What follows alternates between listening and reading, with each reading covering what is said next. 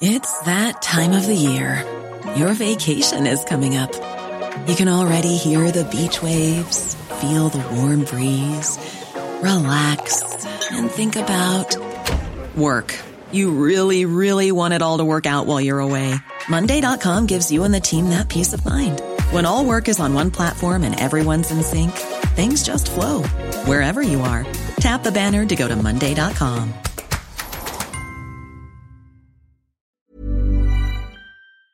I believe that in the last 25 years, uh, food has become a commodity. The food system has become more and more global. So, food is produced all across the world. The value of the food is not related to, to the way of production, but to different factors that are external to the food production.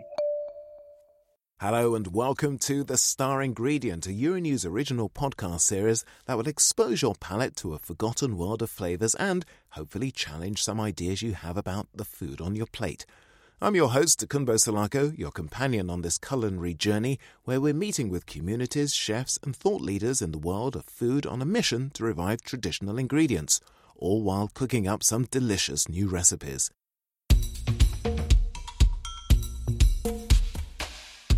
Today's episode, we're switching gears to dig a little deeper into some of the broader challenges facing our global food system. Food is traded globally and the value is decided in financial stock exchange. That voice you're hearing belongs to award winning filmmaker and journalist Stefano Liberti. Stefano's devoted much of his career to environmental issues, food supply chains, and the impact of food commodification on global food security. This last topic is the one we're focusing on today the process by which food is turned into a commodity like gold or oil and traded across global markets for profit. Throughout this podcast, we've touched on how the Russia Ukraine war has led to grain supply shocks heavily impacting African and Middle Eastern countries relying on food imports. These two countries, Russia and Ukraine, are often labeled the world's breadbasket. But the war disrupting Ukraine's ability to export grains like wheat and corn doesn't tell the whole story. Russia and Ukraine has become in the last 25 years, 30 years maybe, uh, big exporters of this commodity, of this grain. So when the, the war started, the idea was that in the following months, there would be a shortage. So you, when you buy when you buy grain, you don't buy grain on the spot, but you buy grain on a future contract. So you buy grain uh, in a stock exchange at the price that is supposed to be in the next few months, next six months, for example. So people were buying future contracts because they were supposing that uh, in the next few months there would be shortage, and so the price would be higher. But the real market relates to these futures. So people in the in the stock exchange buy future prices, but real price uh, increased immediately. So the, there was this paradoxical effect that there was a lot of grain, but prices were going up. Were going up very, very, very fast. This idea, trading food as commodities on future contracts, isn't exactly a new concept. In fact, its roots go all the way back to ancient civilizations, where farmers and traders would agree deals to trade crops before they were even harvested. In the 19th century, futures contracts for agricultural products were standardized in the US. Back then, it was a way for farmers to secure prices and plan ahead while ensuring traders had a consistent supply of crops. But towards the end of the next century, things began to change. They have been deregulated since the beginning of the 90s in the 20th mm, centuries. The US passed a number of measures to deregulate these futures markets, which allowed more traders to participate in the market using new financial instruments not subject to regulatory oversight. Traders were allowed to hold a larger position in the market and influence prices. And finally, the repeal of Glass Steagall allowed banks to engage in a wider range of financial activities, including agriculture commodity trading all of this led to an influx of investors into food markets who had little to do with agriculture. Traditionally, you have some speculators that are part of the market, but in the last few years, speculators are have become the mm, the majority this market. So they are betting, they are using it not as a as a way of organizing the market, but actually as a way of making profits. When a basic necessity like food becomes subject to market speculation, it's the countries that have abandoned food sovereignty that can end up counting the cost. When the food system becomes globalized, then you have some countries that decide to rely on imports and not on production. That is what happened, for example, in North Africa. If you take the example of Egypt, Egypt was at the, at the Roman time the breadbasket of uh, Rome. The Romans imported from Egypt uh, a, a, huge amount of um, wheat, for example, for, for their for their population and for their soldiers. Now Egypt is the net importer. They not they not they're not producing wheat anymore or a small amount because they they prefer to buy wheat on the global market because it is normally cheap. It's cheaper. But when there is a war or a climate issue, the prices can skyrocket. And those people can't buy the food anymore, can't buy the waste anymore. And you have riots for food. So the, the food becomes a commodity and all the food supply chain become, becomes very long and it is not controlled by the state anymore. Stefano thinks there are two ways to change the situation. The first one is to regulate the food exchange on the um, global stock exchange markets, starting regulating again and prevent financial actors and commercial banks from uh, betting on food would be a first step. The second one is to build food production mm, systems in small in low income countries in order to uh, help them regain their food sovereignty. The global global institutions should provide them with ways of producing in a better way, but uh, but um, especially of to distribute the food they produce on the local market. Uh, Stefano believes the loss of food sovereignty and globalization isn't just hurting food security in low income countries in Africa and the Middle East. In some cases, it's decimated thriving local industries and produced extremely complex food supply chains that somewhat illogically crisscross the globe. It's a story that's encapsulated in the long and winding tale of the humble Ghanaian tomato. A very concrete example I made a, um, a report some years ago on tomato paste in Ghana. The Ghanaian use a lot of a big amount of tomato paste in their uh, national plates and they and they used to produce their tomato paste in the 60s and the 70s because they produced tomato and there was a local supply chain that worked very well so there were tomato producers some mm, tomato transformers and the, the, the tomato paste was sold on the local market were produced locally but this changed in the mid 90s then the country was flooded by, for, by um, tomato paste coming from Italy because uh, Italy started to export tomato paste into Ghana, benefiting from subsidies that the European Union was giving to the Europe to the European producers and also to the European exporters. So this was a paradoxical situation that made that the tomato paste coming from Italy going into Ghana was cheaper than the tomato paste produced in Ghana. In the beginning, these Italian tomato paste producers were using Italian raw materials, tomatoes, for the paste being exported into Ghana, until they realized that they could get tomatoes for much, much cheaper, even if these tomatoes were coming from the other side of the world. Then they find out it was even cheaper to rely on raw materials coming from China. So what is actually happening is that tomato are produced in China in a very specific region of China, which is the Xinjiang, so in the far west China. Then they are exported to Italy, where they are turned into tomato paste and re-exported to Ghana. This is a, a, very good example of how food has become a commodity because this tomato paste that has gone across three continents and three oceans is cheaper than the one produced locally. There's a reason for this.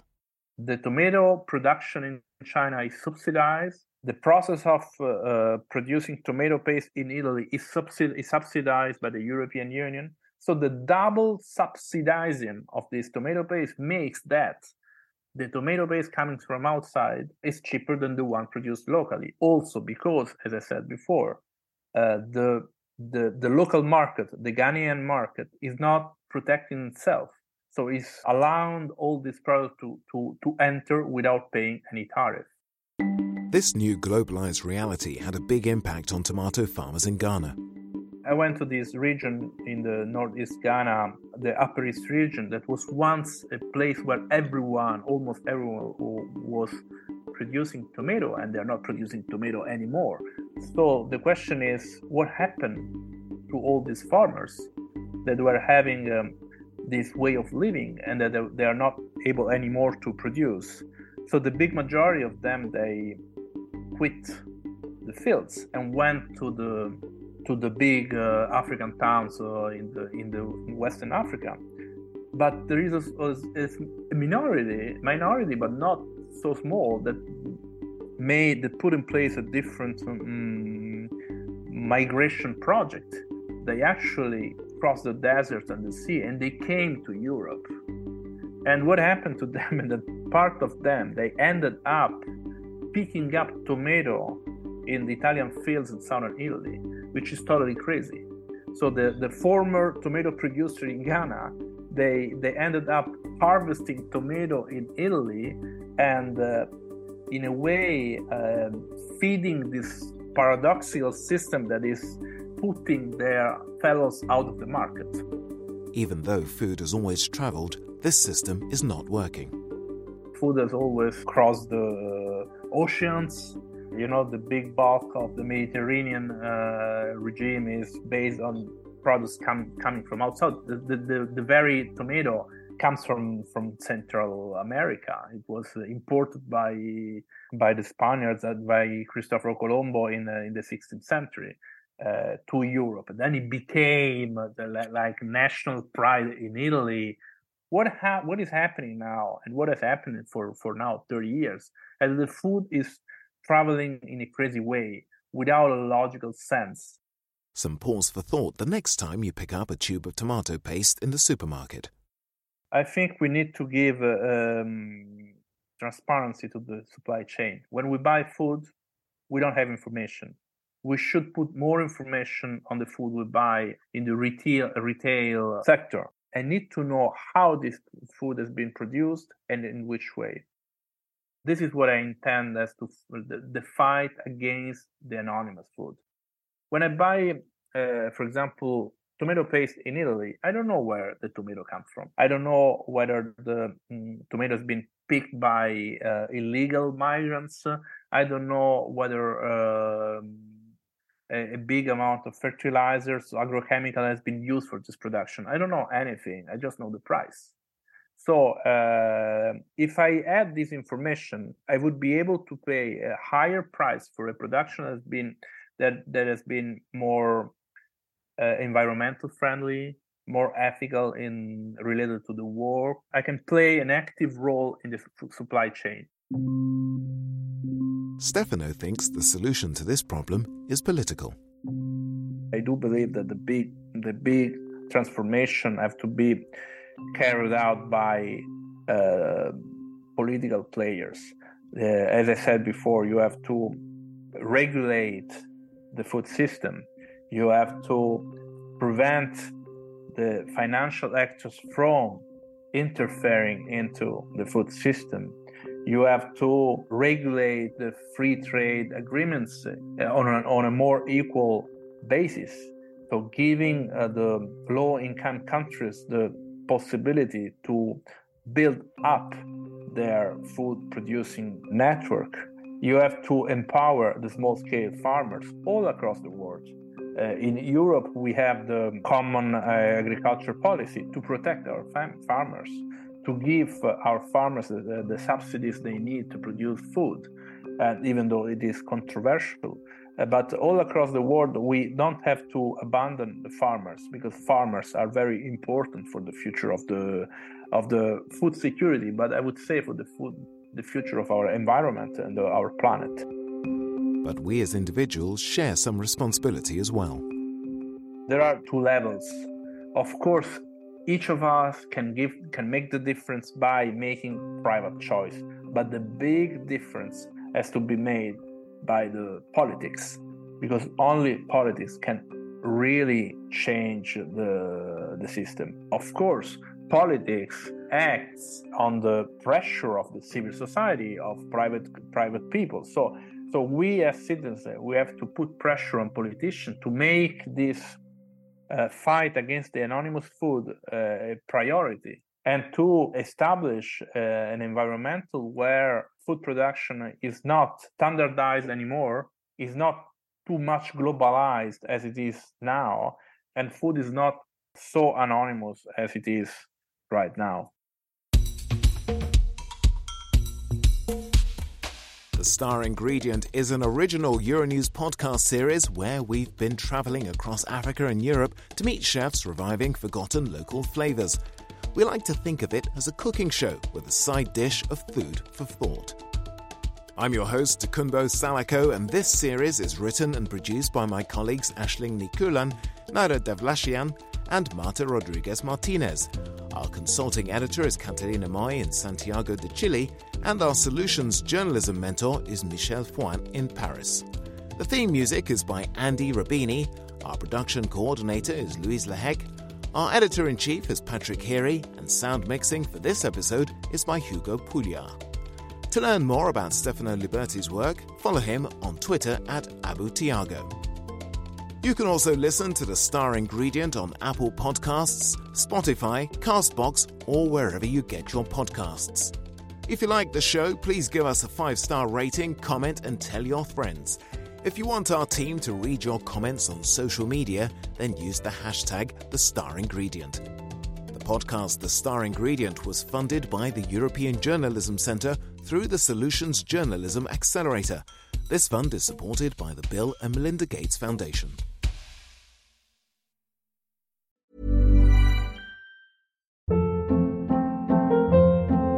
Hold up. What was that? Boring. No flavor. That was as bad as those leftovers you ate all week. Keke Palmer here, and it's time to say hello to something fresh and guilt-free. Hello Fresh. Jazz up dinner with pecan-crusted chicken or garlic butter shrimp scampi. Now that's music to my mouth. Hello Fresh. Let's get this dinner party started. Discover all the delicious possibilities at hellofresh.com.